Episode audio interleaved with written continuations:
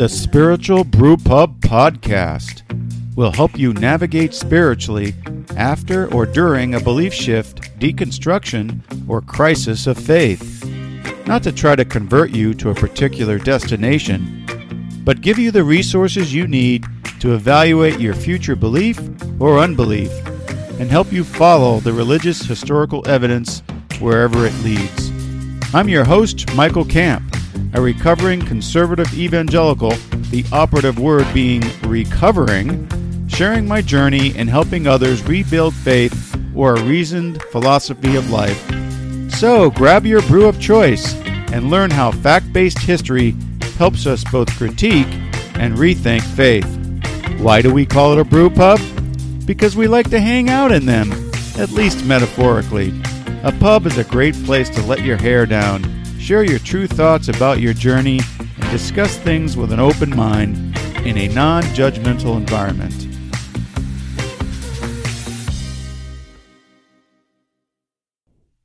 Welcome, everyone, to the August 5th, 2018 episode of the Spiritual Brewpub Podcast, a safe haven for ex evangelical or anyone restless about their faith or religion in general. I'm your host, Michael Camp. Today's topic is the difference between Jesus and Christianity. And when I refer to Jesus, I mean the first century Jesus movement and differentiating those two things uh, from a historical perspective. We're also going to have a quote of the week, this time from Garry Wills, a really um, excellent author that I'll introduce you to if you haven't heard of him already. And as a special treat, we have a blurb called 10 Reasons Beer is Better Than Religion, which I first heard from Marcus Borg. Uh, it's a very funny way to expose the pitfalls of religion. Well, it's first of all, it's amazing that it's already August 5th. Uh, the first podcast that I did was in the middle of June. I got a little bit busy, I think, in the summer. Uh, went on vacation, uh, went backpacking in Idaho, went back east, and worked on some a family project. Uh, played some golf. Uh, this year, I w- did not go to the Wild Goose Festival, although I did uh, propose a couple of speaking gigs uh, last year, I spoke at the Wild Goose Festival. This year, I uh, tried to get two proposals approved one for myself and one uh, co presenting with Michael Hardin on um, uh, the nonviolence and peacemaking history movement.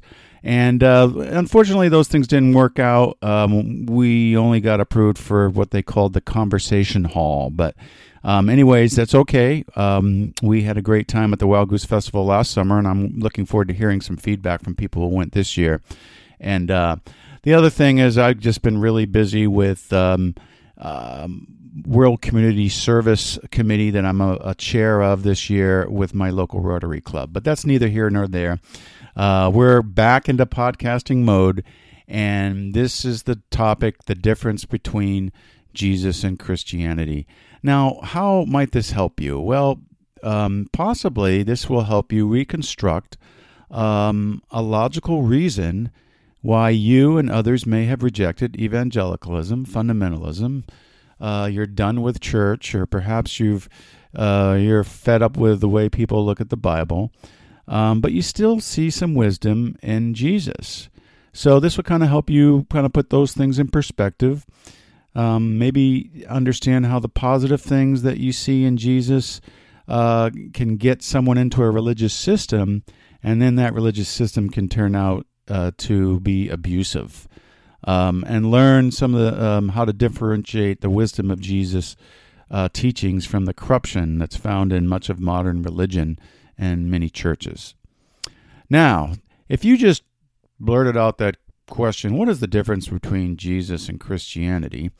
Um, you might have a thought like, oh, that's easy. Jesus was the founder of Christianity.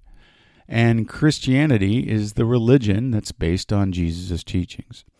Well, if we apply our big idea to this podcast, which is that, you know, we need to look at everything in the light of history, then we will find that that is not the answer to that question. There The difference between Jesus and Christianity, it's not that one is the founder of the other and so forth. When you look at the origins of this faith that we call Christianity, we can see the difference is far more complex than that.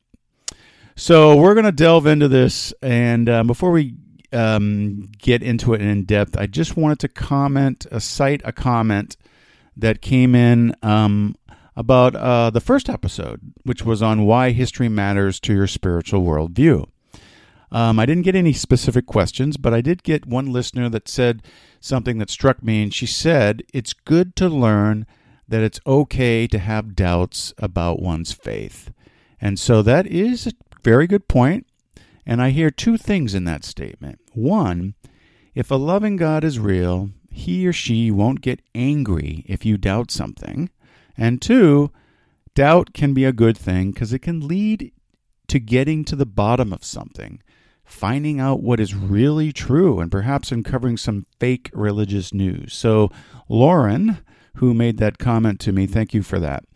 Um, so, what do we find if we look at history? Uh, if we look a little closer, or Seth Meyers, one of my favorite late night comedians, says, uh, if we take a closer look. So that's what it is. It's time for a closer look. We're, what we're going to find is here are some some specific facts that we can uncover. First of all, historically speaking, Jesus did not found a new religion called Christianity. Actually, Jesus was not a Christian. Jesus was a reforming Jew of the first century, teaching a radical way of viewing the world for the Jewish people.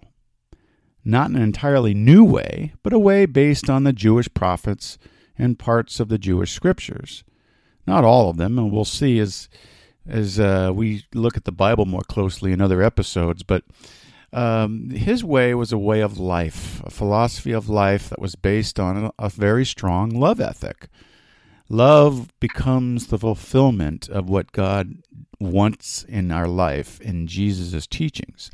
Love for neighbor, equally, love for the poor and the rich, sick and well, male and female, adults and children, friend and enemy, and particularly for the marginalized in society um, who the Jews of that day called unclean due to certain Old Testament laws. Uh, most of the people that Jesus reached out to who were on the margins of society would have been considered unclean by the Jewish religion um, at the time. But the most radical of this Reformed Jewish way of thinking was his teaching and demonstration of love for enemy. And this Reformed Jewish way he was presenting, which is in many ways was lining up with what the prophets had said, was uh, welcoming to non Jews. It was a universal love ethic for Jew and Gentile. Both Jesus and Paul were Jews, they were not Christians. Um, he was Paul was also not founding a new religion called Christianity. They were both uh, promoting a reformed Jewish way of uh, that brings um, universal love to humankind. It was a very different way of looking at the Jewish faith um, than the, his contemporaries of his day were looking at it. So, this is what a study of history shows us that Jesus did not create a new religion called Christianity, nor was he trying to convert followers to a new religion nor did he tell his followers to convert people to a new religion. He was modeling and challenging his followers to also model a new way of spiritual and ethical life, and to be universal, to welcome the non Jews into this way of life. Okay, well, what about the church? Did Jesus, or Paul for that matter, found the church? Again, historically speaking, the answer is actually no. So here's what we discover if you go back to the origins Jesus nor Paul created or founded a church. The name church in the New Testament is ecclesia in the Greek, and it just means a gathering of people. The same word is used in the book of Acts for a mob of people. It's simply a gathering, uh, it's a following of people. It's it's not an institution. When Jesus said, I will build my church, he simply meant, I will build my following, people who pay attention to what he's saying. Now, there in the earliest movement, there were no churches. There were only gatherings in homes or courtyards. There were no uh, church buildings. Uh, they may have met in the temple in the very beginning, and they certainly would go into synagogues. But as the movement went on, it was evident, obvious, that they weren't starting a new system of temples and synagogues. It was a uh, a gathering, an informal gathering, an organic gathering of people in homes or courtyards or wherever they could meet. Uh, there were no priests. There was no professional clergy. There was no hierarchy. Um, what we call would call bishops now didn't even emerge until the second century, and eventually it grew into what we would call priests, where a priest would be uh, over a congregation, um, and then uh, eventually bishops became people who were over groups of churches, um, and then priests eventually morphed into what we call Protestant pastors at their at the Reformation in the 16th century. But in the very beginning, these professional um, clergy class was not there. Um, when Paul lists um, some gifts that people have in the gatherings and encourage them to use those uh, gifts, they were um, called to be, I guess you would say, servant leaders. They had certain abilities and they were called to use those abilities to encourage others. But it wasn't a hierarchical system, and there was really no church authority, um, that there was um, no um, system where people could actually lord it over, over others. Actually, that's the exact opposite of what Jesus taught. So there were no denominations, institutions, there were no seminaries to ordain you. Um, and it's very interesting that at one point in history, um, in the beginning, the Romans just thought the, the, the followers of Jesus were just another sect of the Jews. You know, the Jews had lots of different streams, if you will, and the Romans thought that's the the followers of Christ were the same. And then at one point they realized that they were different, and there was a break with a lot of the Jewish uh, society with the with the Christians or the followers of Jesus. And at that point, the Romans actually began to call this sect of Jews that followed Jesus. They actually started calling them atheists, which is very interesting. Uh, why did they call them atheists? Because they were unlike any religion of the day. There was no priests. There were no temples. There was no synagogue system. There was no sacrificial system. There were no gods.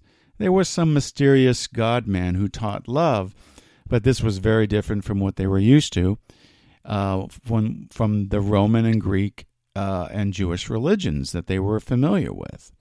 So it was actually a non religious movement. And we can see from when you look through the lens of history, you can see that a lot of these modern ideas that we have about church and religion and church authority are read into the New Testament, uh, not derived from its original meaning and context. Uh, in other words, these ideas are already there, and then you find scripture that backs it up, but the whole big picture view doesn't take you there. Um, one book, of course, that really gets into this, it's fascinating, of course, is um, Pagan Christianity by Frank Viola. Um, he exposes how the structure and system of church, you know, whether it's cathedral, cathedrals, churches, or even the school auditorium that becomes a church service, they're actually, it's all pattern after Roman Greek government and religious organizations um, from the sermon style. You know, the sermon we just think of it so it's so common. It's you know we think that's the way it's always been, but actually the sermon style of uh, speaking is from Greek persuasive talks. Uh, with no audience participation, it was a it was a form of Greek oratory um, that people f- sat and faced quote like the sage on the stage, and uh, there was no audience participation. In the earliest gatherings, there would have been lots of audience participation, but um, uh, not in the way that eventually the uh, Christian churches evolved. Um, so it's a very that's a very interesting study, pagan Christianity. That's a great book that goes into that. Um, but the only real custom of these early gatherings was what was called the love feast. And that was kind of like a communal meal where people remembered Jesus. Um, you know, but there were no priests. There was no priest that was needed to oversee it. You didn't need to have a lead pastor or some ordained person. Uh, it was just a group of people that came together and had a meal and remembered Christ. Um, eventually, that custom morphed into Holy Communion uh, and the Eucharist religious ceremony. Uh, but originally, it was very different than what you would see in your average church. So, uh, Jesus, nor Paul, nor Peter, for that matter, matter uh, founded a church. Uh, when you look at history, it shows you that the there's a fallacy there. Um, that um, also what the Catholics would call uh, the apostolic succession that morphed into a line of popes. History teaches us that um, that was not that's not what happened. Uh, these kinds of things are all human creations that did not derive from the first century Jesus movement. So, what does this mean? Does this mean that all churches are bad? Well, of course not. Uh, but I think we can recognize, though, that churches are often, or probably most of the time, are problematic uh, especially if they think that they are the model of Christian community that Jesus instituted. So, for example, in my experience uh, as a former evangelical, I've been I was in the movement for 25 years. I was a missionary in Africa. There's a long story, but um, in my experience, um, uh, the evangelical fundamentalist and Catholic churches that I that I encountered uh, were abusive because they are they have a, a, system that controls people, and it teaches uh, that religious system to others more than the themes of Jesus' teachings. Now, there's exceptions to this throughout history. Um, you know, not all churches are bad and abusive, of course.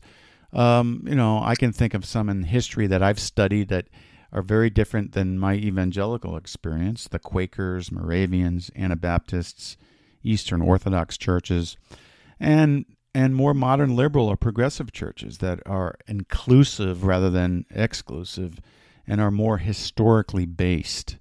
So certainly there are exceptions, and um, but we have to recognize that so many times churches in general can fall into this trap, and even liberal churches can fall into this trap of having uh, a religious system. Liberal for, for liberal churches, it's often falling into the trap of some kind of religious political co- correctness. You have to you have to believe a certain way or else. Um, so to conclude this, uh, the study, if you do a study history, um, modern churches, most of them are not patterned after the first century Jesus gatherings even though they often claim to be. Uh, but they've added so much baggage and and so many things that they just think have always been there, but they don't realize they haven't been there. And they've added layers and layers of things that make it problematic, uh, especially if they insist that they are, um, you know, the way to do Christianity and impose that on others. So what's the what's the conclusion here? Well, maybe uh, from, from what I can see, church is a completely optional thing. I mean, there's no reason for anyone to feel compelled that they have to be a member of an institutional church or any church. Uh, uh, Christianity is a community. Uh, uh, let's say the G- the teachings of Jesus do teach you to be in community, but it does. Church is not the only way or the best way to be in community. So, um, so, to conclude that question, what is Christianity? Um, we've discovered it's, you know, uh, Jesus didn't found a, a religion. uh, Jesus nor Paul founded an institutional church. And so now we need to look at what is Christianity and, and compare it to, to what Jesus originally taught. And what and one of the things you discover if you study the history of uh, religion, how it's set up, and for the most part, you'll discover that Christianity is really a religious system um, that's very different, sometimes light years away from what Jesus originally taught. There's usually some kind of overlap, though. I mean, yeah, there's there's overlap. There's things that Jesus taught that you'll hear in churches and in Christianity, of course. But you got to be smart about how to look and uncover the system that is in so so many churches. Um, it's often abusive. Uh, there's always exceptions, but for the most part, churches follow some corrupt, abusive religious system, and um, that religious system is what we're going to go over next. Um, but before we do that, uh, we wanted to take a little break from that stream, that line of uh, thinking, and look at the quote of the week. The uh, quote of the week that I've got for you is from a book called What Jesus Meant by Garry Wills. And um, Garry Wills is a really good author. Um, he's written three books that I think are really easy to read, they're short, and they help you historically to put things in perspective. One is what Jesus meant, one, one is what Paul meant, and one is what the Gospels meant. Um, so, one of the things that you'll learn about in reading his books is that Jesus was really against religion. And uh, here's the quote that I wanted to share with you that kind of sums this up in, in a very nice way. The most striking, resented, and dangerous of Jesus' activities was his opposition to religion as that was understood in his time. This is what led to his death. Religion killed him. He opposed all formalisms in worship, ritual purifications, sacrifice, external prayer and fasting norms, the Sabbath and eating codes, priesthoods, the temple, and the rules of Sadducees, Pharisees, and scribes. He called authentic only the religion of the heart or inner purity. So that's that's uh, Garry Wills um, on the book "What Jesus Meant," and uh, he makes a really good point that um, you can read Jesus, uh, his quote, him, but if you don't delve into and ask those closer uh, questions about what he meant to say when he said that in in the historical context and the cultural context of his day, uh, you will misunderstand him. So, um, he was not uh, promoting a new religion and and pr- promoting religion uh, at all. I was actually very against it. Okay, before we get into what is uh, your typical religious system and why Christianity is one of these religious systems. Uh, the other thing I wanted to share with you is um, the uh, the blurb: Ten reasons beer is better than religion. Now, I first heard this uh, when I went to see Marcus Borg once uh, years ago, but I guess the source of it is unknown. But um, anyways, I, I think the original was nine, and, and I had a blog commenter who uh, who added a tenth reason. So here you go: ten reasons beer is better than religion. Number one: no one will kill you for not drinking beer. Number two: beer has never caused a major war. Number three: beer doesn't tell you how to have sex. Number four, when you have a beer, you don't knock on people's doors trying to give it away. Number five, they don't try to force beer on minors who can't think for themselves. Number six, you don't have to wait 2,000 years for a second beer. Number seven, there are laws saying that beer labels can't lie to you. Oh, that, that hits hard. Number eight, you can prove you have a beer. Number nine, if you're devoted to your your life to beer, there are groups to help you stop. And yeah, you can always take things too far. Everything in moderation now. If you drink beer, enjoy it responsibly. And number 10, and this is the blogger who uh, added his own com uh, his own uh, reason, you can't play religion pong. So there's your 10 reasons beer is better than religion. But it just kind of goes to show how you can um, uh, uncover some uh, some of the pitfalls of religion if you have a little fun with things like that. So let's get into uh, the last part of our discussion, which is uh, what is this system or pattern uh, that you find in all religious systems and that you find in Christianity. And so uh, after kind of experiencing, you know, what I did in evangelicalism and studying history, I realized that there's some things that kind of jump out at you that boy, I didn't realize this, but we really did fit this pattern when I was in evangelical churches. Um, the first one would be this us versus them mentality. Uh, you know, we are the saved ones, no one else is. We have the truth, and everyone else doesn't.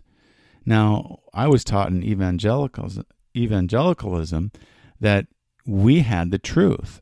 And if you were Catholic, liberal, Muslim, Hindu, a secular person, an atheist, a Buddhist, or any of the things that outside us, then you didn't have the truth.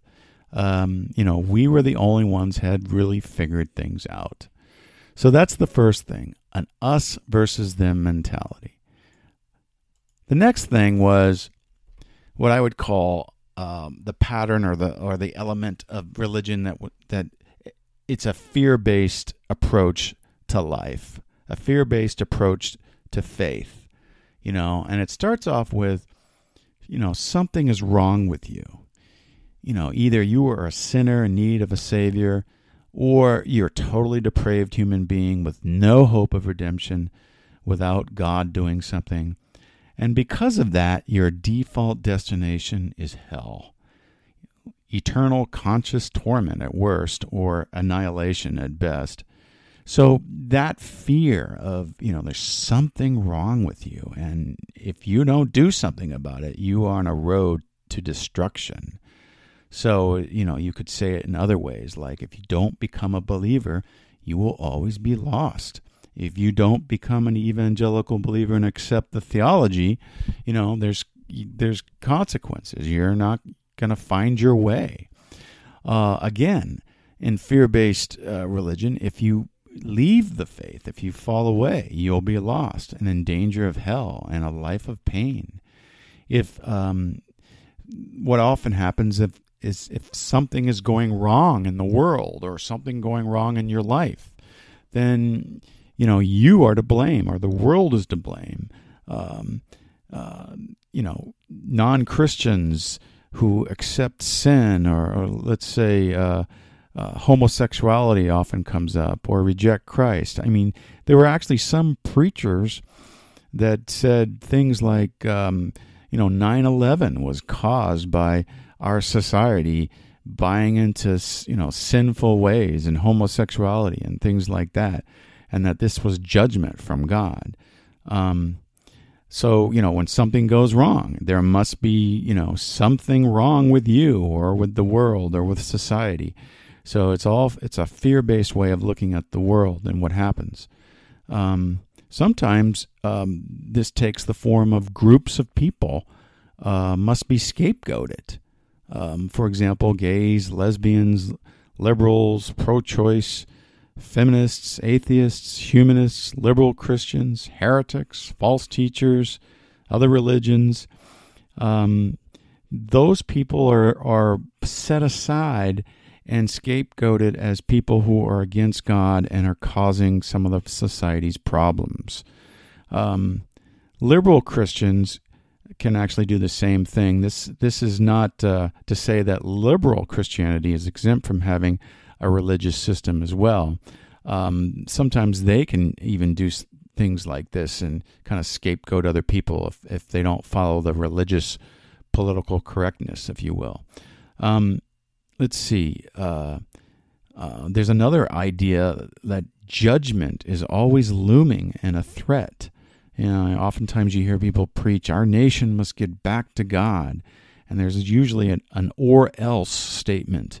You know, judgment will come if this doesn't happen. Um, the end times belief, the end of the world belief, uh, which is so prevalent in evangelical Christianity, um, the end of the world is is a terrible tribulation, and we are fast approaching it.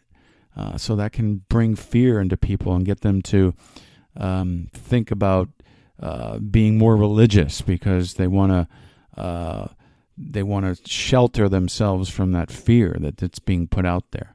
Um, but you know, really, uh, if you looked at this, uh, some of these examples and compared them what did Jesus uh, you might say that the Jesus way says there is no reason to fear there is no reason to be us versus them because we are called to be a brother sisterhood of humanity. Uh, uh, people may be misguided, but they are usually well meaning, um, uh, with the exception, you know, of some very evil people. But people in general, at worst, um, they are lost or brainwashed, but they never, but they're never in danger of being cut off from a way to be restored. And also, um, God is uh, reaching people outside. Uh, Jesus welcomes people from the outside. Uh, he doesn't have an us versus them mentality, dividing the world into that to two groups, but he recognizes uh, uh, God or goodness or um, love is evident in many people. You don't have to jump through religious hoops to be accepted, and so forth.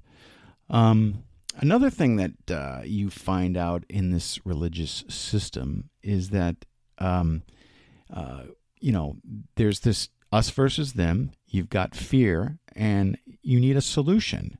And what is the solution? It's always a religious solution. And the religious solution is usually you must jump through religious hoops in order to get that solution, to get saved. You must accept Jesus as Lord and Savior.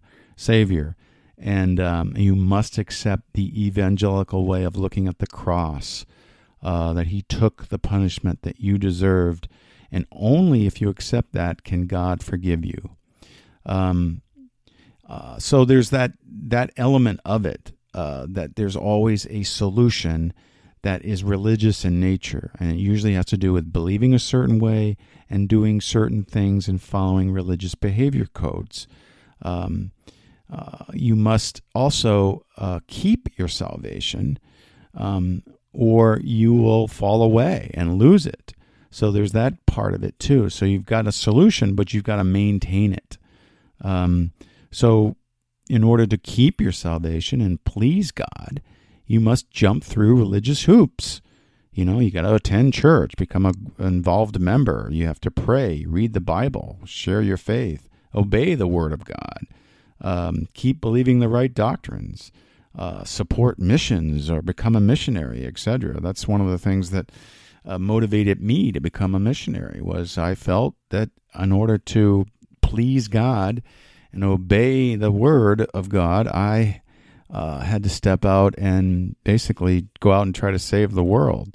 Um, but not, you know, n- n- there were some good parts of that. There was uh, uh, reaching out to people and, and doing community development projects. But but a big big driver in missionary um, missionaries today that come out of the evangelical movement is to um, uh, help to bring the good news, supposed good news of Jesus, so that people can be saved because they're not saved unless you go out and uh, share your faith and uh, become a missionary of some in some way, shape, or form.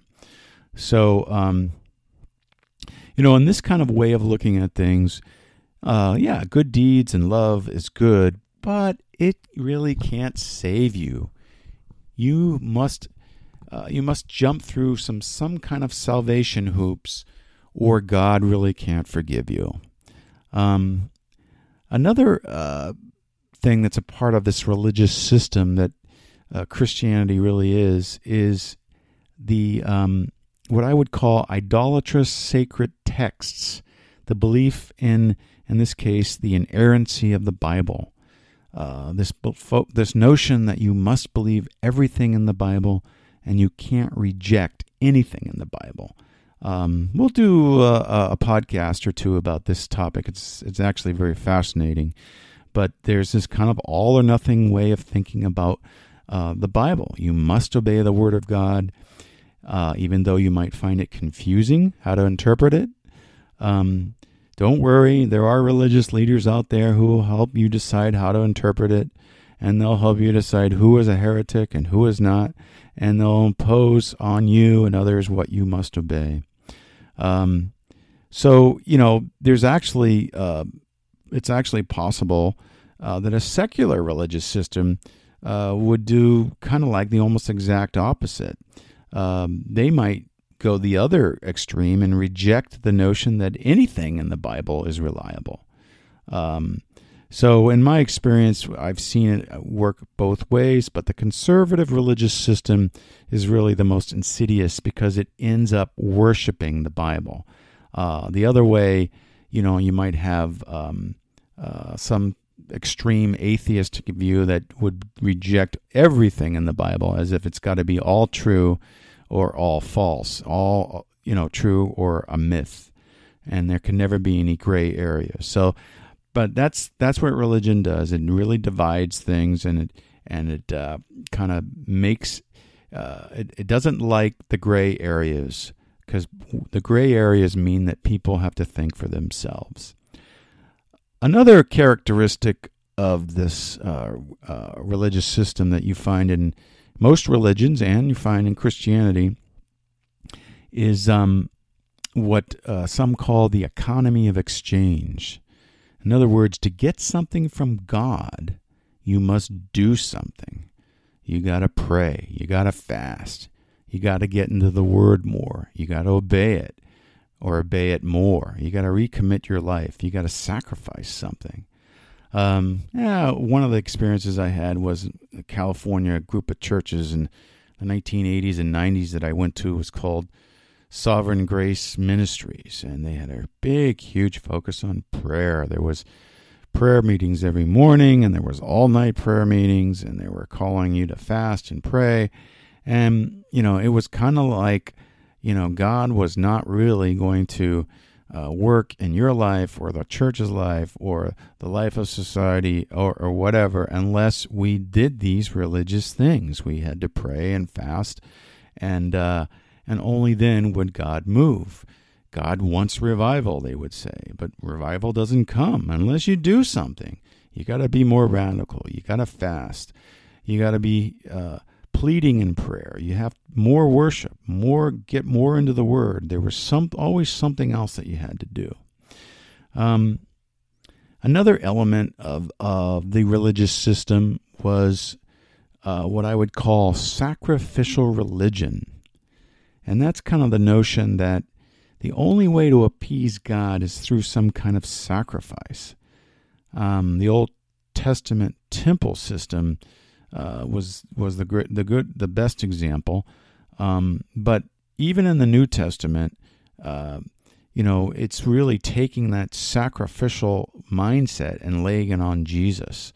That Jesus had to die uh, on the cross, or else God would not forgive you. That was the only way to appease God. As if God has some higher justice or legal system that he can't forgive anyone without sacrifice. Um, it's this notion that God can't stomach your sin or even you as a person unless you are cleaned, cleansed. And the only way to get cleansed is through sacrifice, accepting some kind of a sacrifice, and then uh, God's justice is is appeased, and then God can only then can God cleanse you.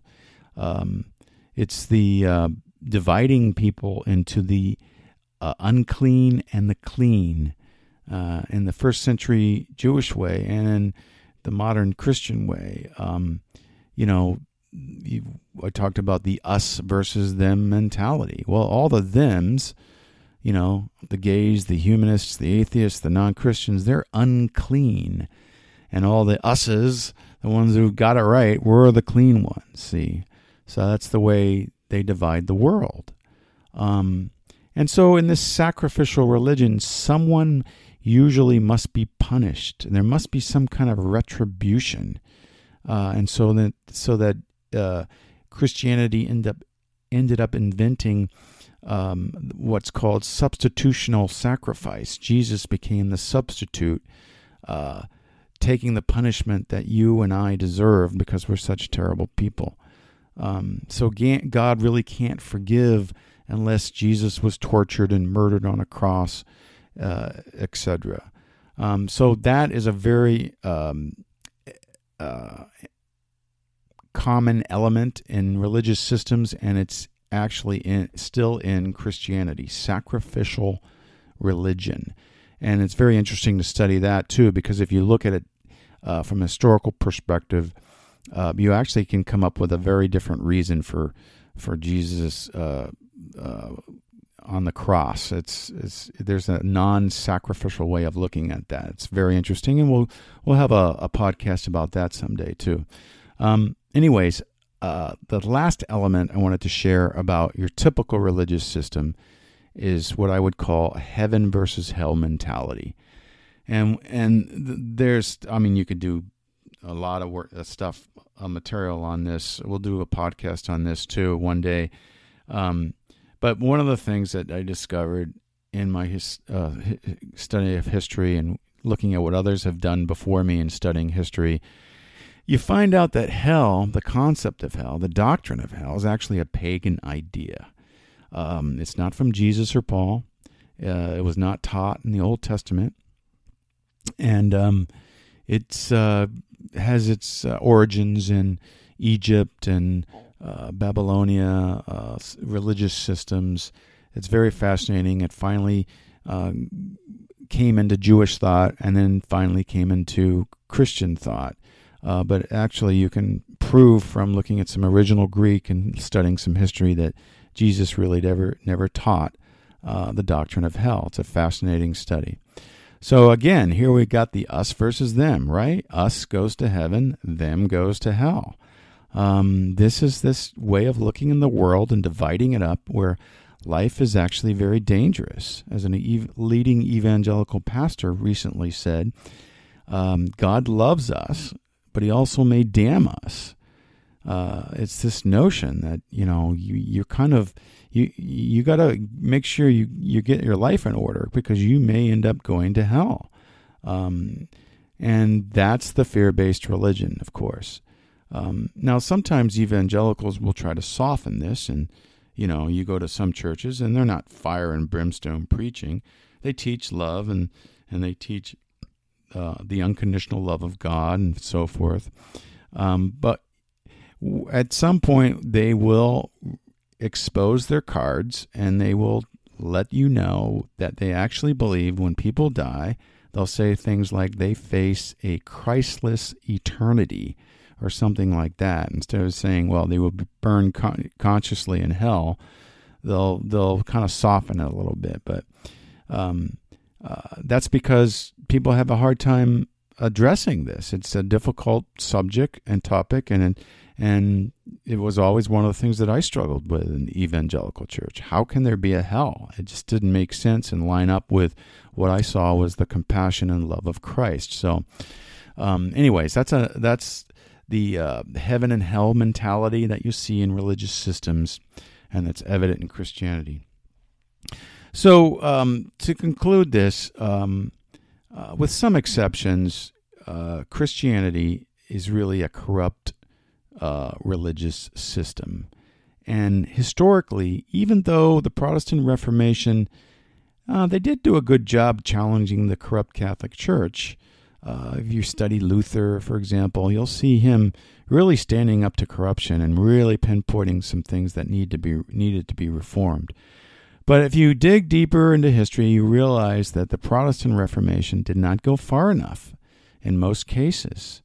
Um, and then later Protestants even regressed into uh, a, a, similar corrupt religious system. So they didn't completely uh, undo this the corruption that that that is in most religious systems. Um, now there are exceptions, like I had said. Uh, there are some Christian groups that are more inclusive and they're they're not legalistic or they're more loving and they might not even teach some of the elements that I just described.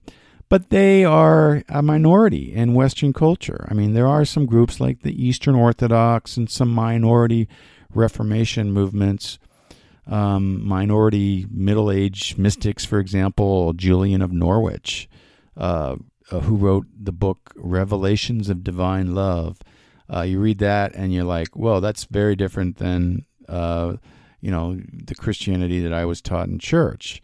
Uh, but that book was written in the 14th century. But see, these are the these are the exceptions. Um, the bottom line is that most of Christianity, Christianity, the way we know it in American culture, is a religious system that doesn't square with the original first century Jesus movement. So that's it for this episode. Um, I kind of rambled a bit, uh, but I hope you got some stuff out of it. I hope you enjoyed it and I hope I hope it helped um, helps people understand uh, their the deconstruction that they've gone through or are going through, or helps them understand uh, a way to reconstruct a more historic faith and a and a more um, uh, log- logical spirituality. And um, so I encourage you to um, ask me uh, questions. Um, when you wherever you find this blog, there'll be a place that you can make comments and you can ask me questions on those, or just offer your own comments, and uh, I'll try to draw attention to them in in later episodes. So um, that that's it for this podcast. The next podcast, I believe, will be on. Uh, I'm going to title it 12 Fake Claims of Western Christianity.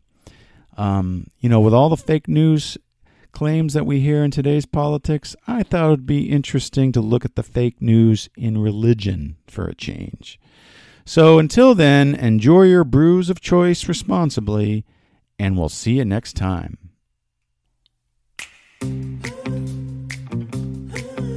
The Spiritual Brewpub Podcast will help you navigate spiritually after or during a belief shift, deconstruction, or crisis of faith not to try to convert you to a particular destination, but give you the resources you need to evaluate your future belief or unbelief and help you follow the religious historical evidence wherever it leads.